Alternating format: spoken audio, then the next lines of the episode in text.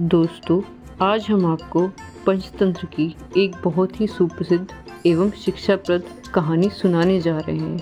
आज की कहानी का शीर्षक है, दो मुँह वाला पक्षी।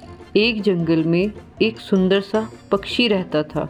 या यूँ कहें कि वह पक्षी अपने आप में एकदम अनोखा था, क्योंकि इसके दो मुँह थे। दो मुँह होने के बाद भी इसका पेट एक ही था। यह पक्षी यहाँ वहाँ घूमता था, कभी झील के किनारे तो कभी पेड़ों के आसपास। एक दिन की बात है, ये पक्षी एक सुंदर सी नदी के पास से गुजर रहा था, कि तभी उसके एक मुँह की नज़र एक मीठे फल पर पड़ी। वो वहाँ गया और फल को देखकर बहुत खुश हुआ। उसने फल तोड़ा और उसे खाने लगा। फल बेहद मीठा था और स्वादिष्ट भी।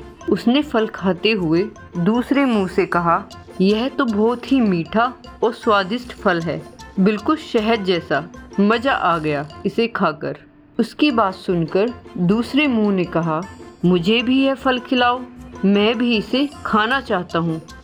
पहले मुँह ने कहा, अरे, तुम इसे खाकर क्या करोगे?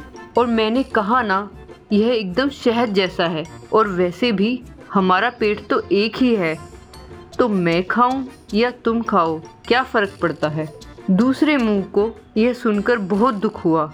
उसने सोचा कि यह कितना स्वार्थी है। उसने पहले मुँह से बात करनी बंद कर दी और मन ही मन उससे बदला लेने की ठानी। कुछ दिनों तक दोनों में बातचीत बंद रही। फिर एक दिन जब वो कहीं घूम रहे थे, तभी दूसरे मुँह की नज़र भी एक फल पर पड़ी। वो फल जहरीला था। उसने सोचा कि बदला लेने का यही सही मौका है। उसने कहा मुझे यह फल खाना है। पहले मुँह ने कहा, यह बहुत ही जहरीला फल है। इसे खाकर हम मर जाएँगे।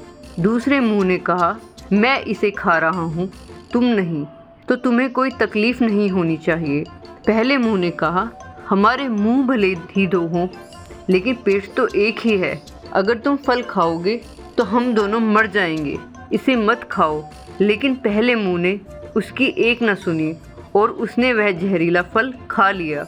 धीरे धीरे जहर ने अपना असर दिखाया और वह दो मुँह वाला पक्षी मर गया। तो श्रोताओं, हमें इस कहानी से शिक्षा मिलती है कि स्वार्थी से हमें बचकर रहना चाहिए और एकता की शक्ति को हमें पहचानना चाहिए। स्वार्थ हमेशा खतरनाक होता है। दोस्तों, मुझे उम्मीद है आपको ये कहानी ज़रूर पसंद आई होगी।